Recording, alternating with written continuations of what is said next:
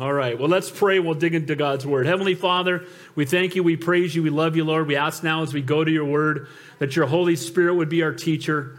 We don't want the words of man, but the word of God may go forth with power. We ask all these things in your holy and your precious name, we pray. And all God's people said, Amen. To catch you up, First Timothy, we know that Paul wrote the letter to Timothy. Timothy was one of his sons in the faith. First and Second Timothy and Titus are referred to as the pastoral epistles. They're letters written to pastors. Now, just because they're written to pastor doesn't mean it doesn't apply to everybody in the room because it does. Now, First Timothy, we saw him really saying to stay, stay by the stuff, to keep teaching the whole counsel of God and how the church should function. Even though we only turned one page to get to Second Timothy, some years have gone by and things have gotten radically worse for the church as far as persecution.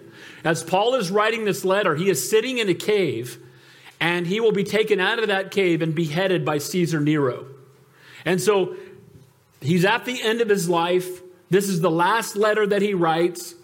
And as there's great persecution, just so you understand what's going on, this is the time when Christians are being fed the lions. This is the time when Caesar Nero was covering uh, Christians in pitch and setting them on fire and using them as their dead bodies on fire as candles to light his garden. So being a Christian was very, very difficult when 2 Timothy chapter 1 was written. And as Paul wrote to Timothy, he doesn't say, hey, bro, things are tough, go hide. He didn't say, hey, it's not popular to be a Christian anymore. Uh, you know, maybe you should just retire.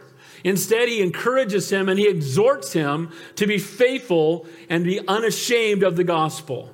Now, we have the same outline as we had last week. Last week, we looked at the first three points. Let's look at those briefly, and then we'll pick up with the last three this morning. Title the message Living a Life That Will Impact Eternity. It's been said, when this time has come and passed, only what we've done for Christ will last, and the only thing we're taking to heaven with us is people. Can I get an amen to that? And so, people are what matters. And so, his exhortation to Timothy as he's writing this letter, his last will and testament, if you will, to his son in the faith. The first thing he lets him know to be have a life that will impact eternity is be a person who prays. How many of you could pray more? You notice my hands up. How many could pray more? I need to pray more. Can I get an amen to that? Isn't it amazing that we can speak to the creator of the universe anywhere and anytime and he hears us? Can I get an amen to that? And it's amazing that we don't take more of an advantage of it. And the Word of God tells us, Jesus said, You shall make my Father's house a house of prayer. So pray without ceasing, for this is the will of God. And guys, don't complain, pray. Amen. If you're worried about the future of our country, pray. Amen. Can I get an amen to that? If you're worried about what's going on with your children, with your, with your marriage, whatever you're going through in life, pray. Pray without ceasing. You want to have a life that impacts eternity, spend time on your knees. I guarantee you, we're going to get to heaven, and when we see the Lord face to face, and when we see God in His glory, we're going to say, if I had known He was this great, I would have prayed more. Can I get an amen?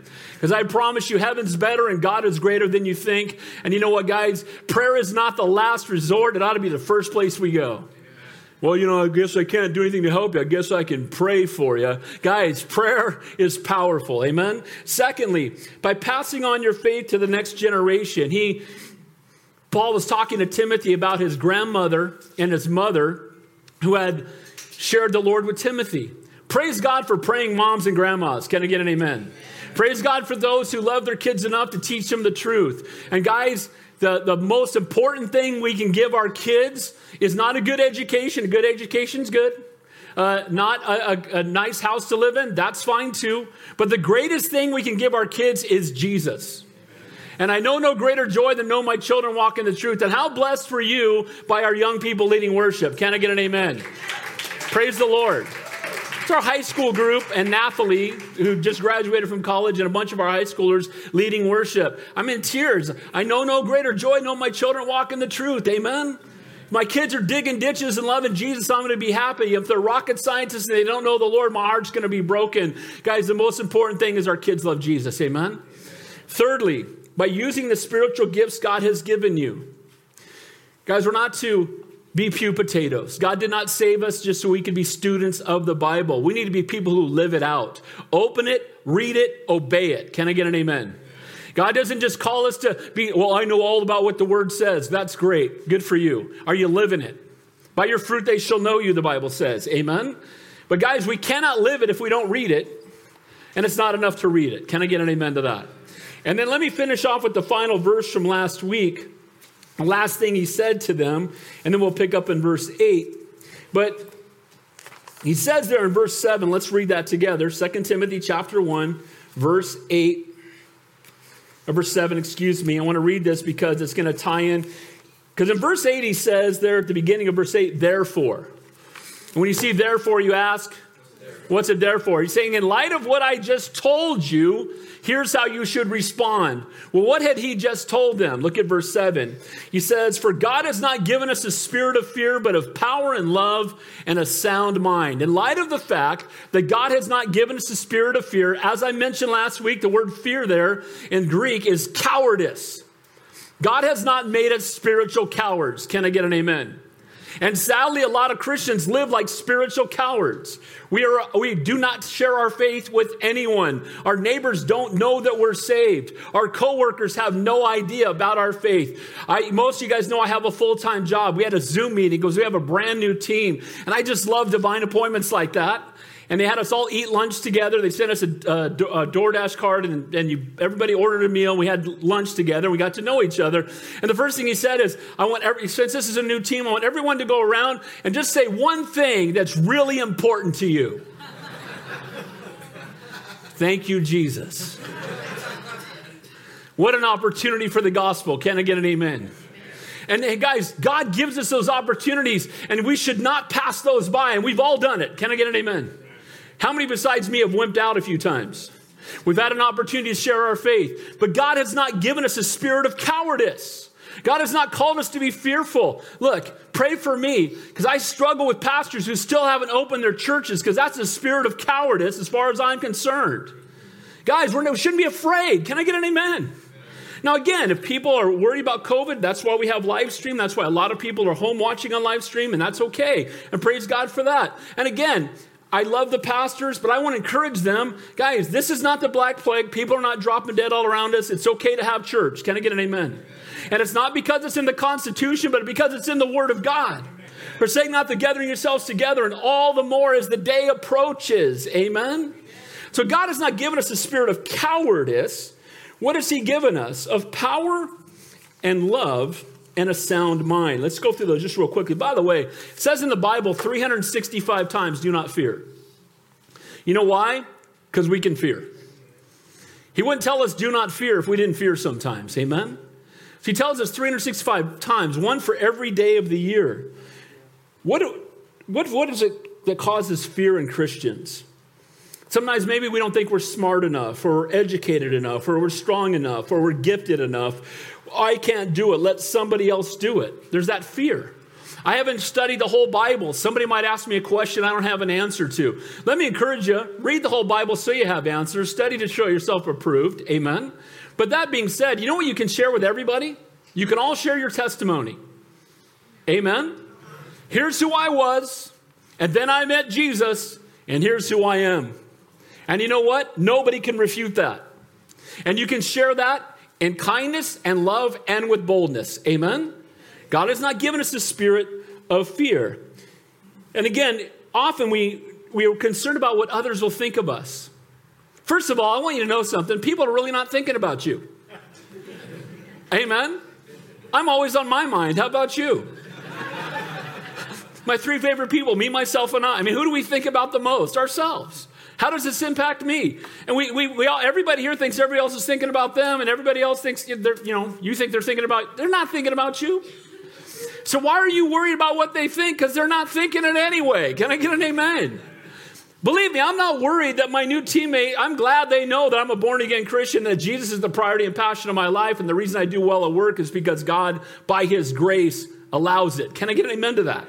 And you know what? Got phone calls as soon as that meeting ended. Really, you're a pastor? I got a question. Praise God. Amen. Guys, let's not be undercover Christians. People are coming out of the closet for other stuff. Let's come out of the closet for Jesus Christ. Can I get an amen? Let's not be ashamed of the gospel. We're going to talk about that. God has not given us the spirit of fear. We also give the credit, the enemy too much credit. Do you know that God's greater than the enemy? Can I get an amen? amen? Somebody put a picture on Facebook of Jesus arm wrestling with Satan. I'm sorry, that's weak. Because he doesn't even get close to the table when it comes to Jesus. Satan is a defeated foe. Greater is he that is in us than he that is in the world. Amen? You plus God is a majority. And we don't have to vote on that. Can I get an amen? So, what has he given us instead? He says he's given us power. The word power there is dunamis in, in Greek, where we get the word dynamic. He says, Go and wait, and the Holy Spirit shall come upon you, and you shall receive power from on high. And so, God has given us power. Courage to stand up in spite of our human frailties, courage to not succumb to the condemnation of the enemy. And again, greater is he that is in us than he that is in the world. The Holy Spirit lives in you. You've been born again, he lives in you. Went from being with you to in you, and he can be upon you. It's called the baptism of the Holy Spirit. And that's where the power comes from. The word enthusiasm is in theos. It means filled with God. Amen? So God's not giving us a spirit of cowardice, he's given us power. We're filled with the Lord. He's given us the Holy Spirit to live out loud for Him. Not only power, but love. Guys, we're going to need to exhibit that right about now. Can I get an amen to that? Amen? amen. We're called to be peacemakers, not troublemakers. I'm glad you guys didn't go down and start burning down buildings the day after the election. We don't do things like that. Can I get an amen? had somebody send me a long text about well you'll see how we're going to show you guys how to respond when you're in when you're when our party's in charge and how they're going to be so gracious and kind and i wrote back and guess what if he wins i'm not going to burn down any buildings tomorrow amen i'm not going to tell people he's not my president i'm going to pray for him and i'm not going to root that he fails i'm going to root that he succeeds can i get an amen to that and that's what god's called us to do be peacemakers the word love there is Agape. It's a selfless love that loves someone outside of itself more than itself. It's, it's a love that gives, not a love that takes. For God so loved, so agape the world that he gave his only begotten son. So we're not people who are afraid. We're people filled with the power of the living God, and we are to show and, and represent the love of God in the way that we love others. Can I get an amen to that? And then finally, the last word there is sound mind. And it's a calm, disciplined, and self controlled mind, in, con- in, contrast to the panic and confusion that rushes in on us when we're afraid. When people are afraid, do they act rationally? They don't. But we, sh- we have nothing to fear. You know what the number one reason we shouldn't be afraid? Heaven is better. The worst thing the world could do to me is the best thing that could happen to me. Can I get an amen? So I don't have to be afraid. I don't, I'm not, I don't walk around worried about getting COVID. I don't walk around worried about something bad happening in my family. Hey, guys, we don't die. We just move to a much better neighborhood. Amen? And so I don't want to live a life that's reckless, um, but I want to live a life that glorifies God, and we have nothing to be afraid of. And so we have a sound mind. A calm, disciplined, and self controlled mind, a mind that is moved by the Word of God, not our emotions. Our emotions are real, but sometimes they're wrong. Can I get an amen to that? You know, well, I feel. Okay, line that up with what the Word of God says. If your feelings are different than the Word of God, then your feelings are wrong. Amen? And the whole, I'm living my truth. Uh, what truth is that? Because there's only one truth. Can I get an amen to that? So it's not my truth based on my feelings. So, guys, we don't have a spirit of fear. We have the power of God. We're to exhibit the love of God, and we should have a sound mind because our minds are in the control of God. So, in light of that, he says, therefore, therefore, in light of the fact that you're not been given a spirit of fear, but of power, and love, and a sound mind, that you're not called to be a coward. Now, remember, Paul's writing to Timothy when people in his church are being fed to lions. Paul is writing to Timothy in a time when being a Christian is a dangerous thing, and even more so, to be a pastor is even more dangerous. And so he's letting him know, in light of that, you don't have a spirit of fear, but a power, love, and a sound mind. Now, how should you respond? It says in the rest of verse 8, therefore, do not be ashamed of the testimony of our Lord. Even though you could be fed to a lion tomorrow by doing it, keep preaching the word of God and do not be ashamed of the gospel of Jesus Christ. They can try to outlaw the gospel, but they can't stop us from sharing it. Amen? They can say they're going to keep the Bible out of school, but we can take it anyway and we can continue to preach the Word of God. Amen? They cannot silence us. Amen? And so here's the exhortation. He's telling him, do not be ashamed. The word ashamed there means to be ashamed, to dishonor, or disfigure. The word testimony of our Lord is the, in Greek, is the evidence given testified, testimony, or witness. So, the evidence given of who Jesus is, we must never be ashamed of that. We must never water it down. We must never keep it to ourselves. We should live lives boldly for the Lord. Now, Paul is talking to Timothy and pastors and telling them not to be ashamed of the gospel, even if it could cost you your life. We have no idea what that's like in this country. Having been to India many times where guys were going out, I would teach up to a thousand pastors at a time how to study and teach the Bible using the inductive Bible study method. And then these guys would go out into villages and plant churches where many of them were put to death. And I would learn way more from them than they would ever learn from me because they had boldness and courage like nothing I've ever seen before. When they would go into a village, they would, first thing they went out two by two, they would dig two graves on the outside of the village and let them know, hey, yeah, we're staying. If you decide to kill us, graves are right out there. We're not leaving. We're going to keep preaching Jesus. You know what? I, they, they, say, you should send missionaries here. I'm like, you, some of you guys should come to California. Can I get an amen? We need people here with that kind of boldness for the Lord. I've been crucified with Christ. I no longer live, but Christ lives in me. Amen? We need to die to ourselves and be unashamed of the gospel. And Timothy was to boldly proclaim the gospel at the risk of his own life. So, what just exactly is the testimony that not only Timothy, but you and I should be willing to share? I'm going to take a few minutes because I know we know this, but we need to be reminded. First of all, Jesus is God. Amen. He is not created, he's creator. He's the Alpha and the Omega. He always has been, he, is, he always will be. He is the way, the truth, and the life, and no man comes to the Father but by him. He is the only way to salvation. Amen? That's who Jesus is. He always has been, he always will be. We were made in his image. Man's original creation was able to walk with God and communicate directly with him. And was man's choice that separated us from Almighty God. Our sin separated us. If you didn't know it, and even if you're new, you know, know already I love you. You're a sinner just like me. Can I get an amen to that? And because of sin, we've been separated from God. But while we were yet sinners, Christ died for us. Amen?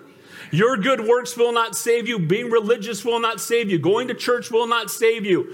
Baking brownies for the neighbors will not save you. Giving charity will not save you. Only the shed blood of Jesus Christ on the cross of Calvary and his body risen from the dead can save you. Can I get an amen? And that's who Jesus is. And that's the testimony we must not be ashamed of. I've been to the tomb, it's empty. But we can dig up Muhammad's bones. We can dig up the bones of every religious leader has come along since. They're all dead gods. We serve a risen and living Savior who has triumphed over sin and death, and we must never, ever, ever be too intimidated or too cowardly to speak that with boldness. Can I get an amen? Lord, help us. He empowers us by His Holy Spirit. Jesus came to earth he lived without sin. He died on the cross. He died, he suffered as if he lived your life so you could be rewarded as if you lived his. He was buried. He rose from the dead. He appeared to the disciples and many others. He ascended into heaven. He is seated at the right hand of the Father and he's praying for you right now. What a great and awesome God we serve. Doesn't it break your heart when people use his name as a curse word? We need to even that out. Amen. His name is used as a curse word way more often than it's used with the reverence it deserves. Shouldn't be so amongst us. Amen? When I would hear, I had a, a coworker used to sit in a cubicle next to me, and she would say, Jesus Christ, 50 times a day. Jesus Christ, every time she got mad. And I would just stand up in my cubicle and go, Glad to hear your prayer life's picking up because I know you're not taking his name in vain over there, right? And the reality is, because guys, we need to make a stand for the name of Jesus. Amen? He hung on a cross for us. We're sinners. We were separated. He suffered and died. Because of what he did on the cross, you and I have eternal life. Guys, we must not keep that to ourselves. Amen? Can I encourage you when you get up in the morning, start tomorrow, Lord, give me a divine appointment today. Give me an opportunity to share my faith and give me the boldness to do it. I want to tell you right now, I pray that every morning, and I can tell you He answers that opportunity every day. Guys, when we look for opportunities, here I am, Lord, send me. God is faithful to use us. Now, I want to say this too. He says, Do not be ashamed of the testimony, nor of me as prisoner, but share with me in the sufferings for the gospel according to the power of God. He says, Don't be ashamed of the Lord, and don't be ashamed of, the fact that I've been thrown in prison for preaching the gospel. Now, when people would visit Timothy's church, they may ask the question, well, who started this church? It was the Apostle Paul. Well, where is he? Well, he's in prison. And that might scare a few people off. Amen? But do you know Paul was not ashamed of being in prison? Because Paul was in prison for the, for the price of the gospel. Amen? And guys, we should not be ashamed for whatever the consequences may be for making a stand for the Lord. And we should not be ashamed of the gospel. And here's the scary part to me this, this is the thing that breaks my heart more than anything. Too many churches are taking the cross out of Christianity.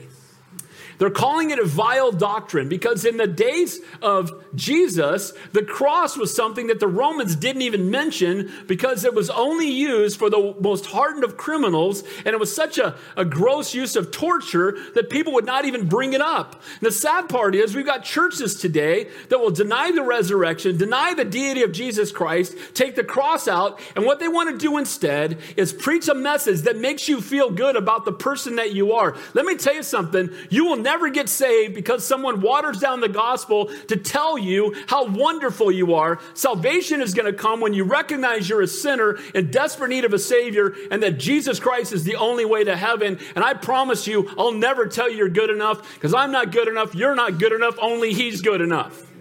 And to Jesus Christ alone be all the glory. Amen. And we've quit trying to pretend like we're perfect. Get over yourself. You're a sinner in need of a Savior just like the rest of us. Can I get it? Amen. Now, the Lord sees us as holy, He sees us as redeemed. We're precious in His sight. We're His pure white bride. He loves us. What a great God.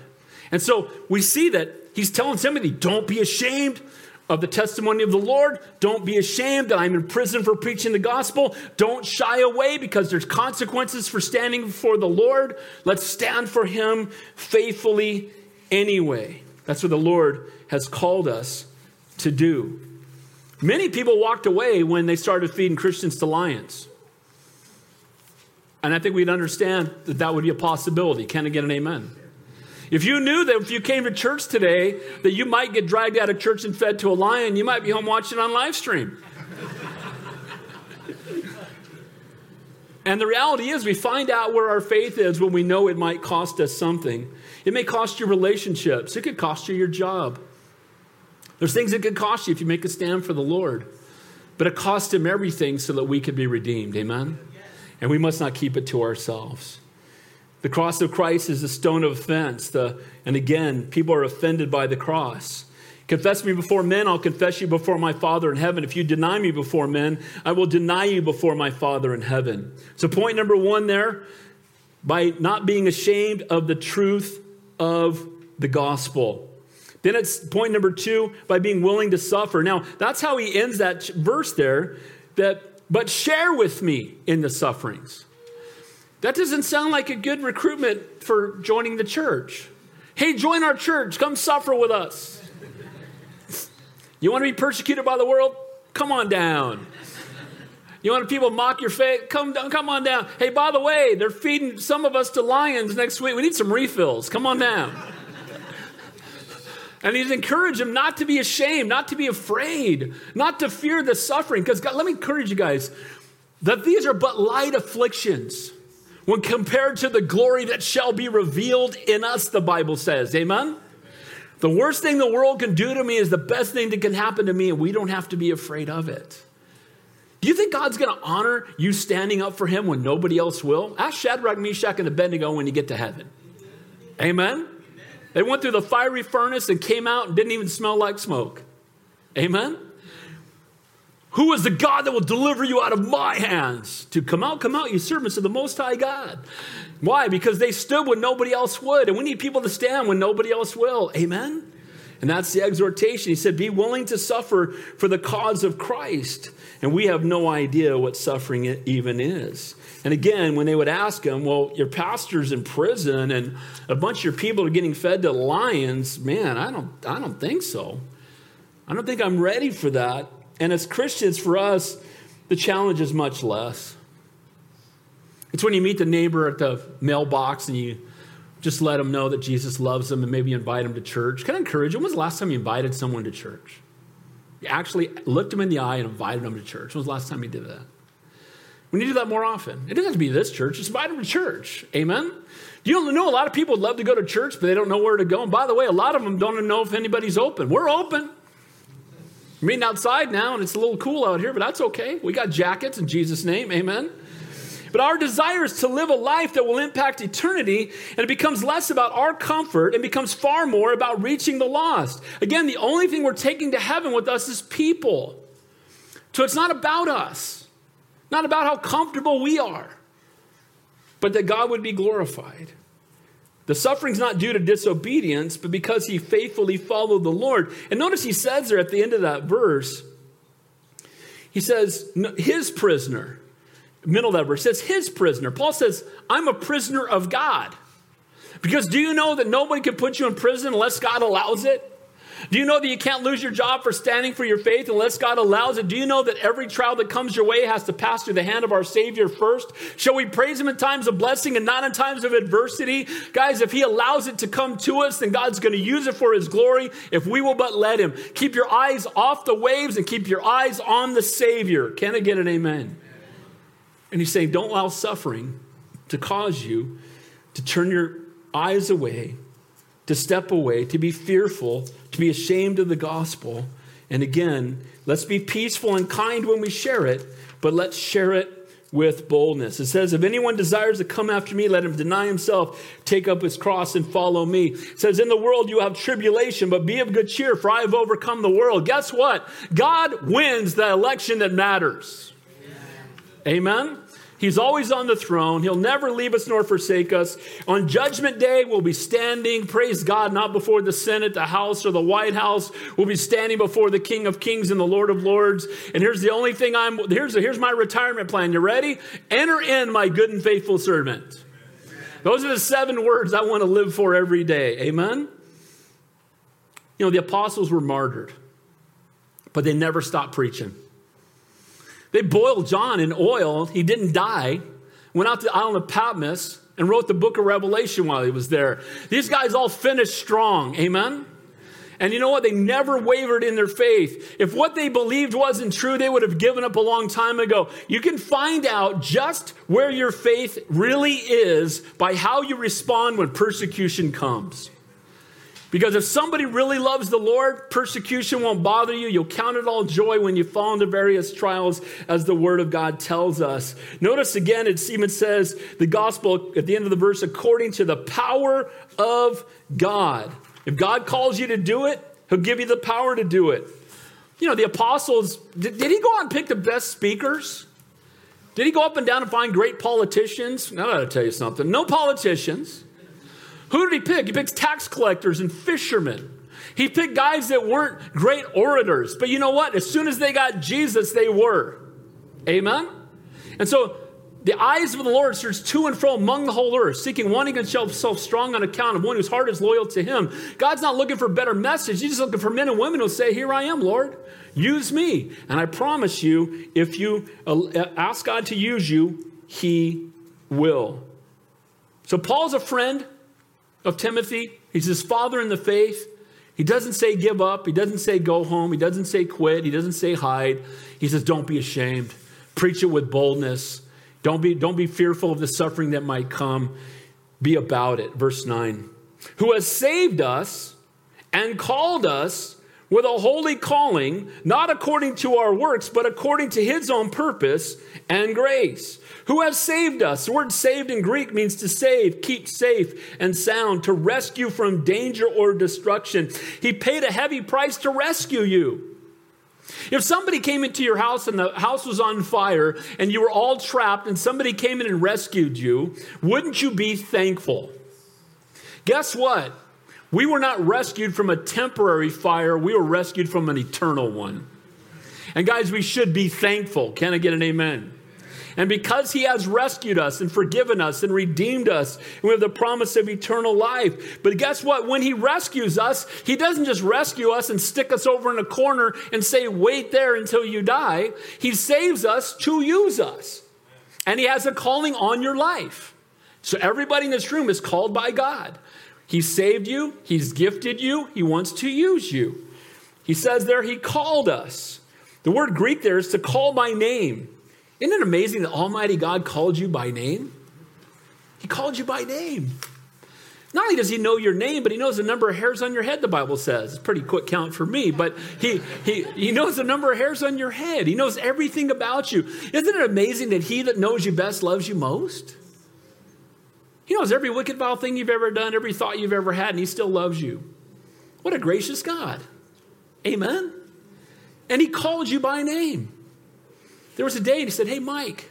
And Mike responded and gave his life to the Lord. A lot better now, huh, Mike? Amen.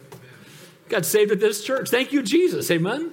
And all of us can say that. I got saved in Mrs. Green's Sunday school class in 1968, when I was four and a half years old at the First Baptist Church in Wilmington, and you know what? I still can remember the flannel board picture of salvation, responding, put my little hand up and give my life to Jesus. And I'll tell you what, best thing I've ever done in my life.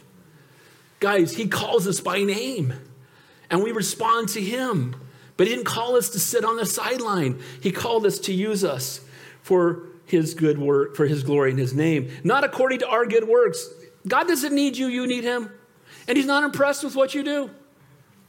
Amen? One thing in working in sales, bunch of egomaniacs. I'm just telling you, that's most salespeople. And they're all, you know, when they were talking about themselves, well, I won this many sales awards. Okay, whoop de doo. Really, really proud of you. Good for you, right? Here's the reality it doesn't matter. And we think our good works somehow make us better than others. People look down Somebody sent me a text. Can pastors smoke cigarettes? Can Christians smoke cigarettes? And then some guy wrote, Oh, no, it's an addiction. You'll go to hell if you smoke cigarettes. Bro, I, I'm glad God's grace is better than the grace you've got. Can I get an amen to that? Now, there's certain things we should pray about, things we should or shouldn't do, and the Word of God should be. Thing, but, guys, we're all sinners in need of a Savior, and we don't look around and point at other people and their flaws. We got to look at our own and recognize the grace of God and how blessed we are to be saved.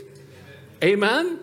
And it's the grace of God. It's not your good works. Now, it's not works that save us. It's not faith or works or faith plus works. It's faith that works. Can I get an amen? So, good works are not the source of salvation, but they're the fruit of salvation. So, as someone who's been born again, our life should have good works, but, but know that those good works are not what save us, they're the fruit of salvation. But according to his own purpose and his grace. And again, not because we're good, but because He's good. Grace, you've heard me say it a hundred times, one more won't hurt you. G R A C E, God's riches at Christ's expense. Jesus paid for it, and we get the reward. Amen? And thank you, Lord, for that.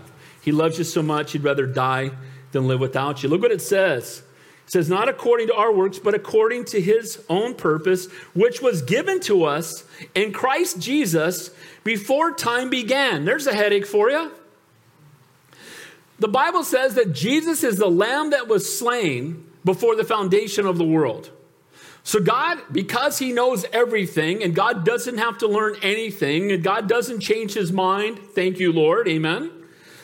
But He knew before He created the heavens and the earth that we would sin, and He knew that He would have to send His Son to save us.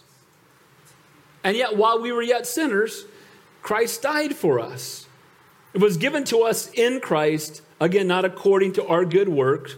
And God's plan for redeeming mankind from even before he created time or space was that Jesus would come and pay the price that we could be restored to him. God knew before he created us that we would sin and rebel against him. Can you imagine if you knew before you had a child that your child would rebel against you, be difficult, torturous? You have them anyway and you love them anyway. And that's what God did with us. While we were yet sinners, Christ died for us. Only way we could be restored is if He did it for us. Here's the reality the reason that Islam doesn't work is Muhammad is a sinner. Amen? And he's the prophet of the sword, by the way. Confess that Allah is God, Muhammad is a prophet, we're going to cut your head off. You get a few converts that way. But that's how they were created. Hinduism believes in 30 million gods, and you come back again and again. You get extra tries to see if you're a really good person. That's why they don't kill cows. They don't kill, that might be grandma, so they don't kill them. People are starving to death. They don't kill the animals, and they're striving, and they got 30 million gods. And then you got you go down the you go down the list of all the world's religions, and all of them are based on man's efforts to be good enough. And yet, guys, we can never be good enough. And Jesus is the only one who is sinless, who's perfect, who's holy, who's God incarnate, proved it by dying on the cross and raising from the dead. Amen? So even if Muhammad was crucified, it wouldn't do you any good because Muhammad was a sinner in need of a Savior. He can't save you. It's not about attaining a higher level of consciousness, or as one of my coworkers in San Jose kept trying to rearrange the stuff on my desk to make it more feng shui. I'm like, really? You need more chi. I'm like, isn't that something you put on a ham sandwich? Can I get an amen? She gave me a, she left a book on my desk. It said, it said Feng Shui for Dummies. And I handed it back to her and I said, who else would it be for? if you move your Kleenex box, you'll sell more. What a bunch of nonsense. Amen. And I just kept loving on her. No, you need Jesus. Can I get an amen to that? It's not moving the Kleenex box, it's surrendering your heart to the Savior of the world. Amen? But the world is looking for answers. Guys, we have it. Let's not keep it to ourselves. Let's point people to the Lord. Amen? It was in Christ before time began. He's the only way, He's the only truth, He's the only life. His word tells us it's only in Him. How can you and I walk away from that truth or water it down? Yet many who call themselves Christians, again, well, well, if you're a good person, you'll be fine. Well, yeah, that's true because there aren't any good people. So, amen. There's none righteous, no, not one. God who created time, the heavens, and the earth, created the way of salvation in his Son. Verse 10 But has now been revealed by the appearing of our Savior Jesus Christ, who has abolished death and brought life and immortality to light through the gospel. Thank you, Jesus. Amen. It's been revealed through the appearing of our Savior, Jesus coming to earth and living a sinless, holy life, and then dying in our place was the revelation and fulfillment of God's eternal plan. The word appearing there is the word epiphany, his visible manifestation in the flesh. People are running to look at epiphanies of the, of the Virgin Mary or the epiphany of one of the apostles. Let me clue you in, those epiphanies are not real. And second of all, we don't need them because the epiphany that mattered already came in Jesus Christ. Amen? And he came to earth. Notice again of our Savior. The word Savior there is deliverer. Jesus Christ fulfilled God's eternal plan, delivered us from eternal separation, and revealed to us the character and the heart of God. Notice it says there abolished death. Now, a lot of people put rest in peace on people's tombstones. Instead of rest in peace, it should be CAD. Instead of RIP, CAD. Christ abolished death. Can I get an amen? Christians don't die. We close our eyes on earth and we open them up in glory. Amen? We just move to a much better neighborhood. Amen? So, no, you, you, we're resting in his presence if we know the Lord. But if you don't know the Lord, there is no resting in peace. And that body that we drop in the ground was a temporary tent that's not being used anymore. Amen? You've heard me say it before. I keep telling my wife, when I die, just put me in a hefty bag and leave me on the curb. Better yet, put me in a put me in a uh, uh, you know a U-Haul box because I'm just moving. Can I get an amen? just leave it out there. Because guys, the only part of us that's real is what's in here. Amen. The part of us that's eternal is in here. And this is a temporary, aren't you glad this is a temporary tent? Getting old is not for wimps, man. I'm falling apart over here. And I'm thankful that I'm not, this is not what I'm going to be living in for eternity. Amen? He abolished death. A lot of people can say they did, but only the one who triumphed over sin and death and only one who rose from the dead. By the way, you know when Jesus died on the cross, the graves opened up and dead people got up and walked into town. You know that. It's in the Bible. Can you imagine? How did, the, how did that whole town not get saved? How did everybody not just get saved that day? If grandma showed up at my house 60 years after she died and knocked on the door and told me that God, that Jesus rose from the dead and proved it, and she, I'm like, uh, I'm in. Can I get an amen to that? He's triumphed over death. You know what? The world is afraid of dying. That's why so many people are, and again, I'm not saying we shouldn't be cautious about COVID to some degree. I get it. But the reason that some people are so afraid is because they're, they're afraid of dying. And if you don't know the Lord, you should be afraid of dying. Amen? But as believers, we have nothing to fear in death. Just remember CAD, Christ abolished death. The gospel is good news is that Jesus has triumphed over sin and death. And again, God has not given us a spirit of fear, and that includes death. My dad died a few years ago, and I remember that the, the, conversations I was having with him toward the end of his life when he was blind, and, and he was just so looking forward to heaven. And when he and when you know my sister called and told me that he had that he had moved I was rejoicing. I miss him every day, but I wouldn't, I wouldn't want him to come back from where he is because where, where he is is far better. He, I don't want him coming to me because I'm going to him. Can I get an amen to that? Looking forward to heaven. So good. You know, when we're facing death, we find out it's really important. We find out if we start to panic. I told you that in 2009 when I had a, a, medical problem that kept me in the, month, the hospital for nine months. I was in the back of the ambulance and they were panicking as to whether or not I'd make it to the hospital. And I just taught Revelation chapter 1 where you see the picture of Jesus in heaven. And I was in the back of that ambulance. I've never been so, so glad I was saved in my life. Can I get an amen to that? And as I was on the way to the ambulance, they were panicking, saying that, that we might not get me there. And I thought, I just taught about what Jesus looks like in Revelation 1, and I'm going to see him in a few minutes. I can't wait. And I was praying for my wife and my kids. God, take care of them. I know you will, but I'm ready. Let's do this. God wasn't done with me yet. I get to stick around here for a while longer.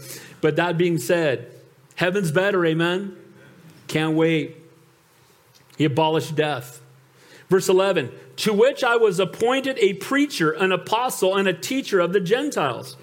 In spite of his current suffering, it had been a privilege, the privilege of his life, to be a preacher and apostle. We don't say, you know, because I'm a preacher, that's why I'm in jail. You know, because I'm serving the Lord, I don't have a big house. You know, because I'm faithfully walking with God, I, these are the things I'm missing out on. Can I encourage you, again, when this time has come and passed, only what you've done for Christ will last. Amen?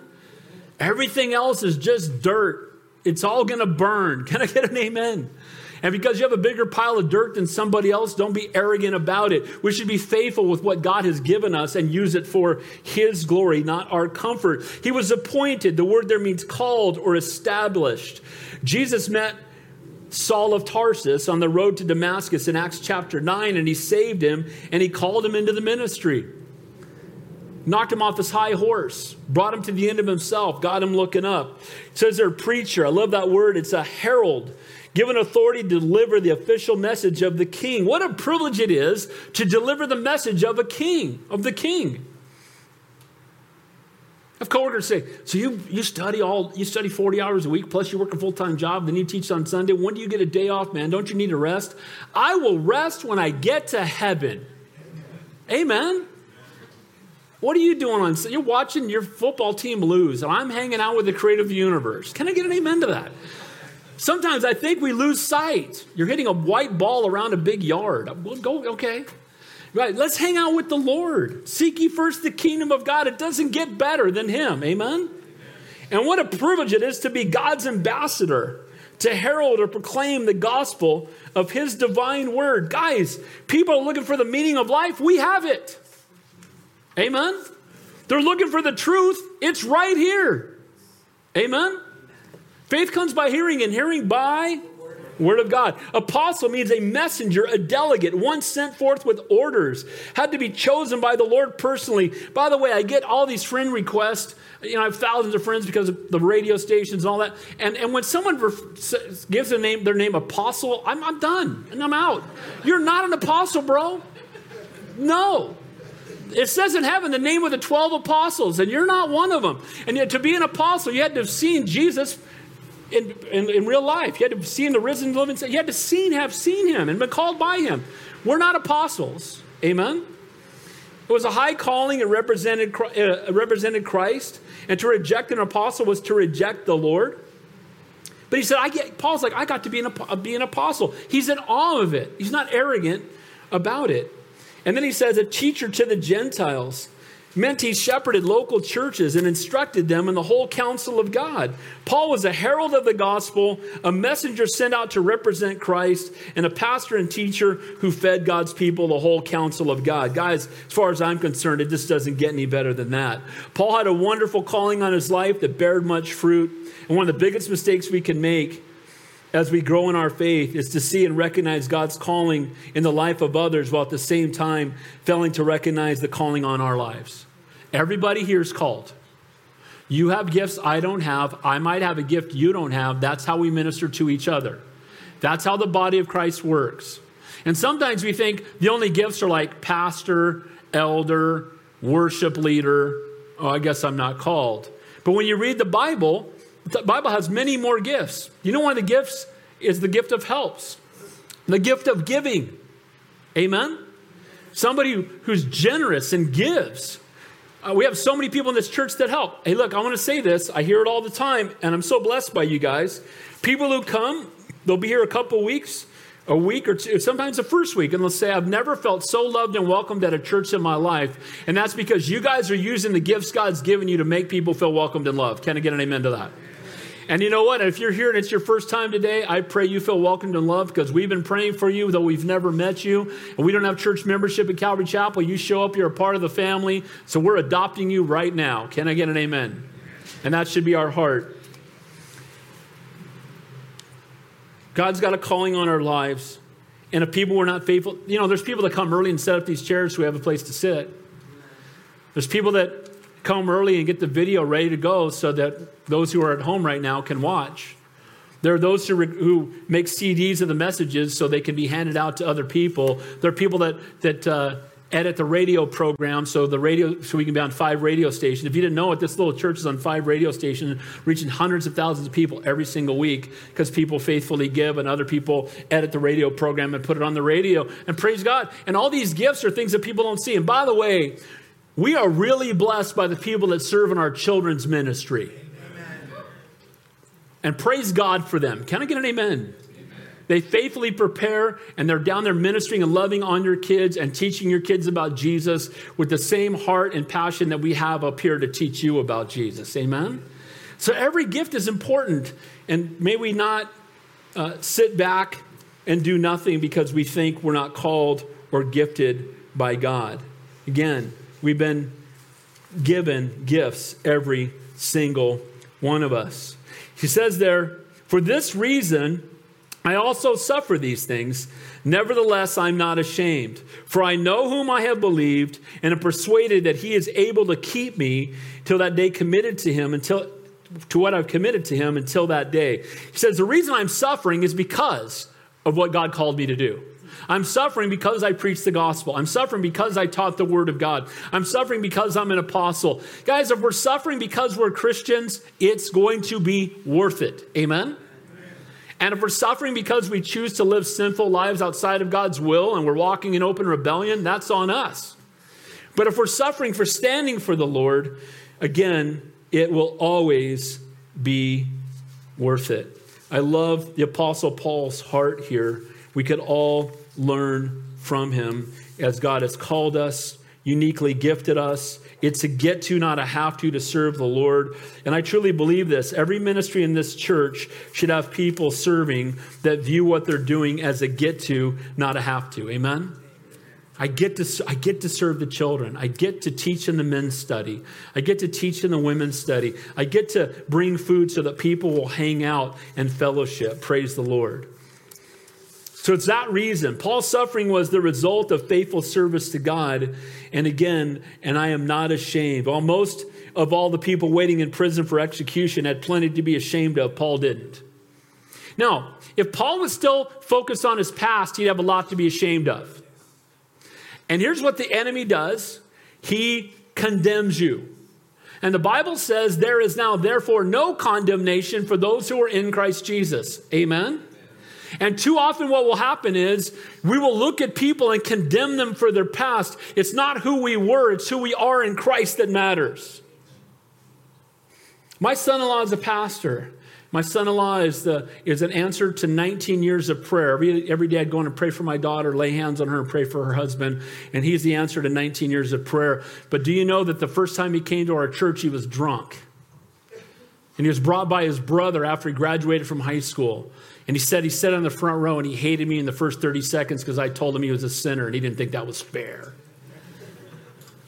But the end of that message, he gave his life to Jesus Christ. He's been born again. He's a new creation in Christ. He's one of the most godly young men I've ever met. And I thank God for him every day. And I'm so glad I don't focus on who he was in the past, but who he is today. Can I get an amen to that? And we got to stop looking at everybody else's past. I don't want to be looking at mine. How about you? It's who we are in Christ that matters. He said, I suffer these things because I stood for the Lord, and I'm not ashamed of it. I'm not ashamed of reaching the lost. I'm not ashamed. You know why he's not ashamed? Because he's been forgiven. Amen? He was Osama bin Laden before he got saved. He was the one who went out attacking and wanting to kill Christians. And because of who he is in Christ, he's no longer ashamed. He says, For I know who I, whom I have believed. Not just what I believe, but whom I believe. Guys, it's not what we believe, it's who we believe in that matters. Amen? It's not just I have a belief in this system, I believe in the Lord. And I don't just believe in Him, I know Him. Do you know Jesus this morning? Is He your best friend? Do you know Him in an intimate, personal way?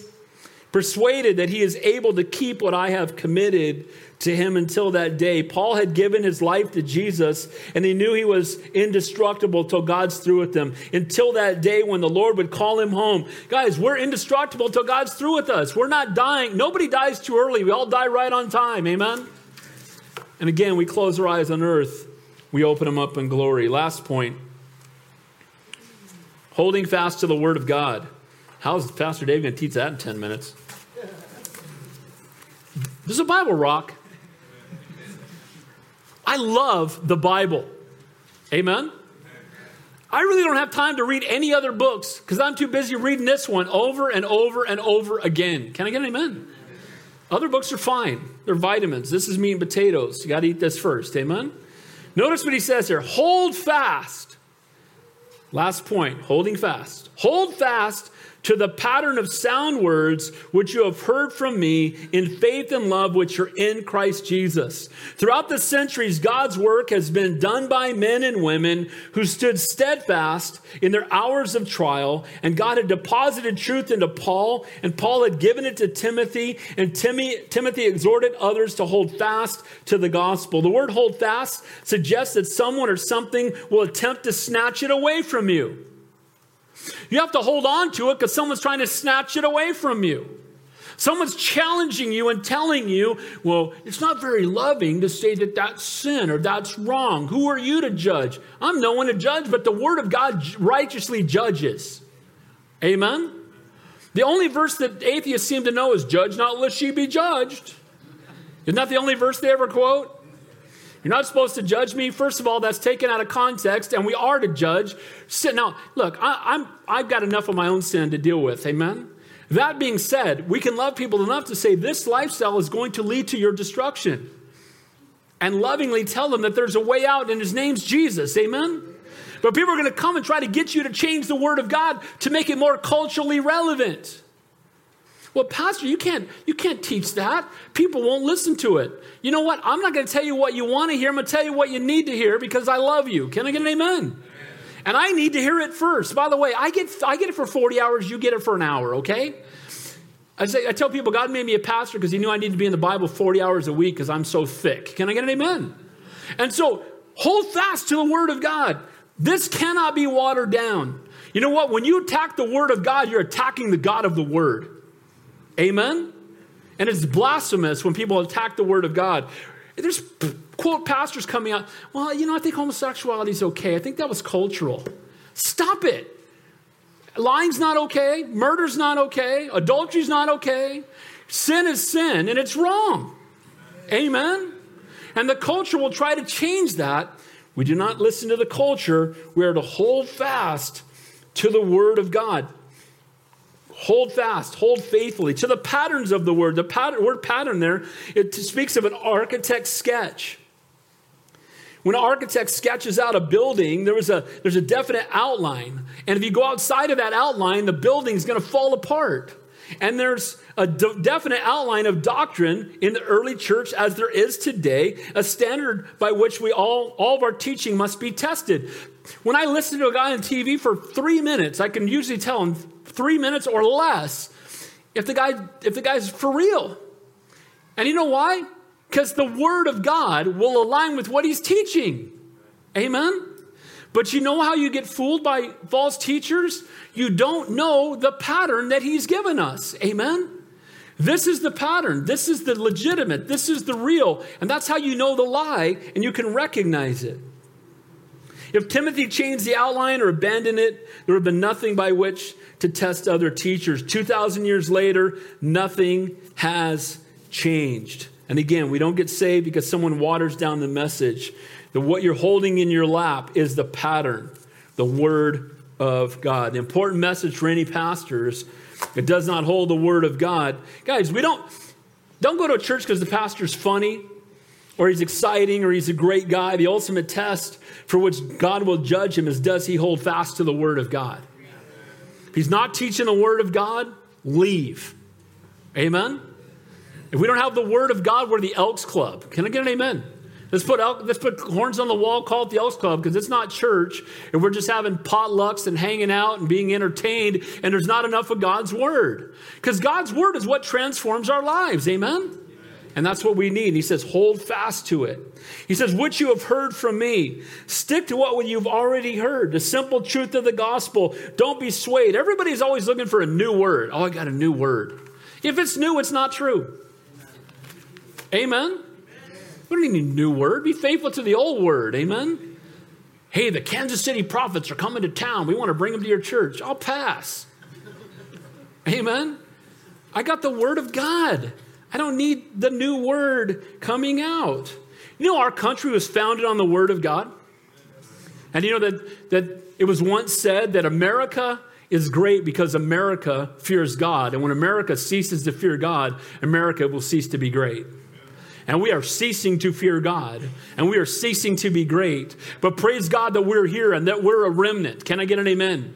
And we need to be faithful. Those who do fear God need to make a stand for the word of God. He's saying, stay true to what you've heard. Don't change it. Don't water it down. You've seen how the gospel changes lives. Why in the world would you try to teach anything else? He says, in faith, confident that we stand behind his word. The word faith there, it speaks of confidence in love. We are to exhibit our faith with great boldness, but also do it in love. Truth without love is brutality. Love without truth is hypocrisy. This is why we must speak the truth in love. You have churches that just love all over people, but they don't tell them the truth. Then you have guys who preach the truth and they're jerks. Just screaming at you. Ah! I hope you don't feel that way today. I love you guys. I love you guys. I'm sharing the truth with you with boldness, but I love you guys.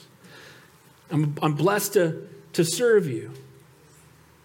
Whatever God calls you to do, who will faithfully empower you to be able to do it. Look there verse 14. The good thing which is committed to you, keep by the Holy Spirit who dwells in us.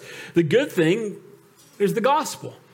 In Greek, the word there means beautiful. It's the beautiful thing. Keep, stay faithful in the midst of the apostasy around you. Keep by teaching the whole word of God and by the empowering work of the Holy Spirit within us. Then he says there, keep by the Holy Spirit. Again, the only reason we can do anything for the Lord is we're filled with the Spirit. Amen? You know the difference between someone who's saved and someone who's not? Someone who doesn't know the Lord is spiritually dead, and those who are born again are alive in Christ. And that's a radical transformation. Amen? It's a picture of the death, burial, and resurrection of our Savior. The Holy Spirit comes to live inside of us. Now, look at these two poor guys. Their names in the Bible here only this one time. How would you like this to be the only time your name's mentioned? This we know, all those in Asia, those in Asia have turned away from me, among whom are Phygelus and Hermogenes. That's it. uh, they turned away. They walked away. They didn't like the price. They didn't want to be fed to lions. They didn't want to face the consequences of standing for the Lord. So they walked away. How tragic is that?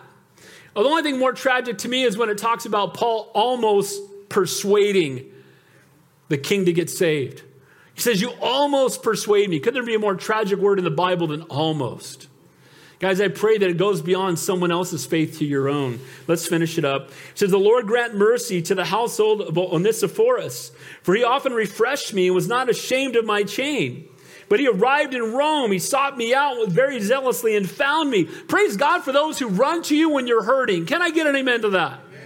When you're hurting and somebody takes the time to pick up the phone and just say, I want you to know you came to mind. I'm praying for you. I love you. How can I help you? We all need to be more sensitive to leading of the Holy Spirit, to look for those in the body that are hurting and to reach out to them in love. Amen? And it's amazing how many times that letter you write to them or that phone call you make will be right on time. The Apostle Paul, who's a mighty man of God, who's used mightily by the Lord, but when Onesiphorus came to him, when he was down in that cave and he loved on him, man, it blessed Paul's heart. Guys, we all need to be ministered to sometimes. Amen? And we only do that if we take the eyes off of ourselves. and in verse 18, the Lord grant to him that he may find mercy from the Lord in that day. And you know very well how many ways he ministered to me in Ephesus. Talks about when he was back when he was in Ephesus, how Onesiphorus had ministered to him then. Guys, this is not a police station, it's a hospital. Amen. This is where people come when we're hurting, and we need to be sensitive to those around us you know, we, we want to we wanna pray for you. We want to minister to you any way that we can. We love you. The Lord brought you here by divine appointment. Nothing happens by chance. And I want you to know that, you know, we have prayer requests on the back table. You write them out, I promise you'll get prayed for throughout the week. If you need anything, everybody here has my cell phone. If you don't have it, it's on our website. I can tell you what, it's 831 428 2214. I give, and I'm here to serve you. Not that I have all the answers. I just know the one who does. Can I get an amen? But guys, that's the body of Christ.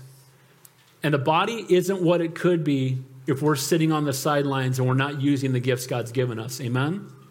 So, in closing, living a life that will impact eternity. Last week we saw being a man or woman of prayer, by passing your faith to the next generation, by using the spiritual gifts God has given you. Today we saw by not being ashamed of the truth of the gospel, the next time when you know that opportunity is there, and how many of you know when it's happening? You know it, right? You feel the Holy Spirit doing this. Say it. Amen. Am I the only one? Here's that opportunity. Lord, help me not to have a spirit of cowardice. Give me boldness right now. Lord, help. Amen. It's a good prayer to pray. Don't be ashamed of the gospel. By willing to suffer in the temple for the sake of the eternal, this is but light affliction when compared to the glory that will be revealed in us. Any suffering we do in this life will be worth it because they'll impact eternity. Amen? And then finally, by holding fast to the Word of God, can I encourage you? The first thing you ought to do in the morning is spend a few moments in prayer. And before you leave your house, open up your Bible and spend some time with the Lord. That might mean you have to put your alarm 30 minutes sooner. Amen? I want to tell you something. When you begin your day with the Lord, the rest of the day is different, isn't it? Isn't it amazing how that works? Faith comes by hearing and hearing by the word of God. Lord, we thank you, we praise you, we love you. Lord, I know it's a lot this morning, but boy, the Bible does rock. And Lord, we're thankful for who you are and what you've done for us. You've not given us a spirit of cowardice, but of power and love and a sound mind. Help us to be men and women of prayer. Help us, Lord, to be to pass on faith to our children, to live it out loud. Help us to use the spiritual gifts you've given us. Help us not to be ashamed of the gospel and help us to hold fast to the word of God. Lord, we thank you. I thank you for everyone who's here. I pray for every family represented here. I pray for every marriage represented here. I pray that the husbands would be the spiritual leader in their households and the men of God you've called them to be. I pray for the, the, the, wives that they would be that helpmate and that source of encouragement to their husbands. I pray for the children, Lord, that they would go beyond mom and dad's faith to their own faith. I pray that you would stir up the gifts you've given us. I pray, I pray for everyone who's new here today. I do pray that they feel welcomed and loved, and they would know that there's a God who loves them so much he'd rather die than live without them. And I pray that we would be kind and loving and gracious. And in the weeks to come, in the midst of a divided country, I pray we'd be peacemakers and not troublemakers. Help us, Lord, to represent you well. We ask these things in your holy and your precious name, we pray. And all God's people said,